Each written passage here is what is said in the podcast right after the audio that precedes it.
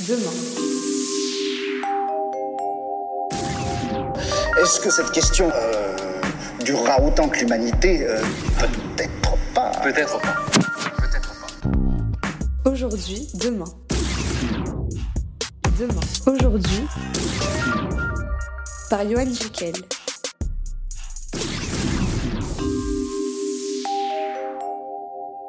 Hello mes petits pangolins Nouveau jour de confinement, tandis que Balkany à peine libéré se retrouve à nouveau enfermé et que d'autres sortent de leur chambre et ont l'impression de communiquer avec le monde extérieur et qu'une grande partie de l'humanité redécouvre enfin l'importance de respirer, la nature reprend son souffle. Adieu SUV, bonjour gallinacés et corvidés, la faune abonde. Les canards se promènent dans les rues de Paris et les dauphins vadrouillent dans le port de Gagliari pendant que les humains sur les réseaux sociaux sont pris d'une grande hystérie. On respire de nouveau. Enfin presque. Puisqu'on t'a dit de rester chez toi. Occupe-toi Essaie de farcir des lentilles Bref, alors que tu commences à ressentir les effets positifs de ton sevrage McDo, du repos bien mérité de la misère du monde qui t'habille et du répit des forêts de pins qui te servent de table basse jetable, la nature reprend son souffle.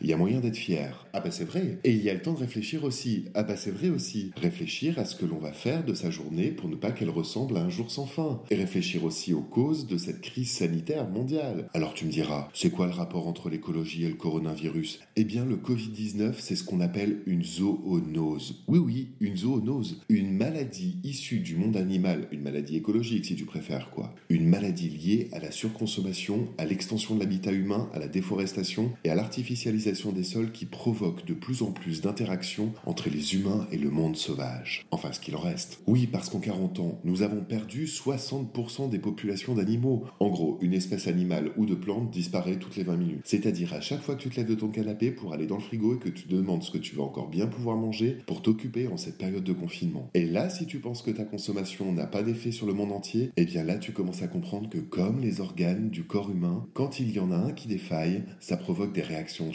Et ça tue le corps tout entier. Ah, le pangolin, il a bon. Alors non, tout ça n'est pas la faute du pangolin. Et au nom de nous tous, je tiens à présenter mes excuses à tous les pangolins. D'ailleurs, un pangolin, c'est quoi? Eh bien, c'est un petit mammifère sans dents, d'un bon mètre de long, qui vit en Afrique et en Asie, et qui se nourrit essentiellement de fourmis, et qui est totalement recouvert d'écailles. En gros, ça ressemble à un artichaut sur pattes tout ridicule. Attention, ridicule mais mignon. Et surtout pacifique. Oui, parce qu'à moins que tu l'emmerdes, comme tous les autres animaux sauvages, il est pacifique le pangolin. Comme ton chat, il ne supporte juste pas que tu viennes l'emmerder, sinon il réagit exactement comme toi quand tu te fais emmerder par ton voisin. Bon allez, sur ce, je vous laisse. Et surtout n'oublie pas, reste chez toi, et si tu as aimé, n'oublie pas de partager.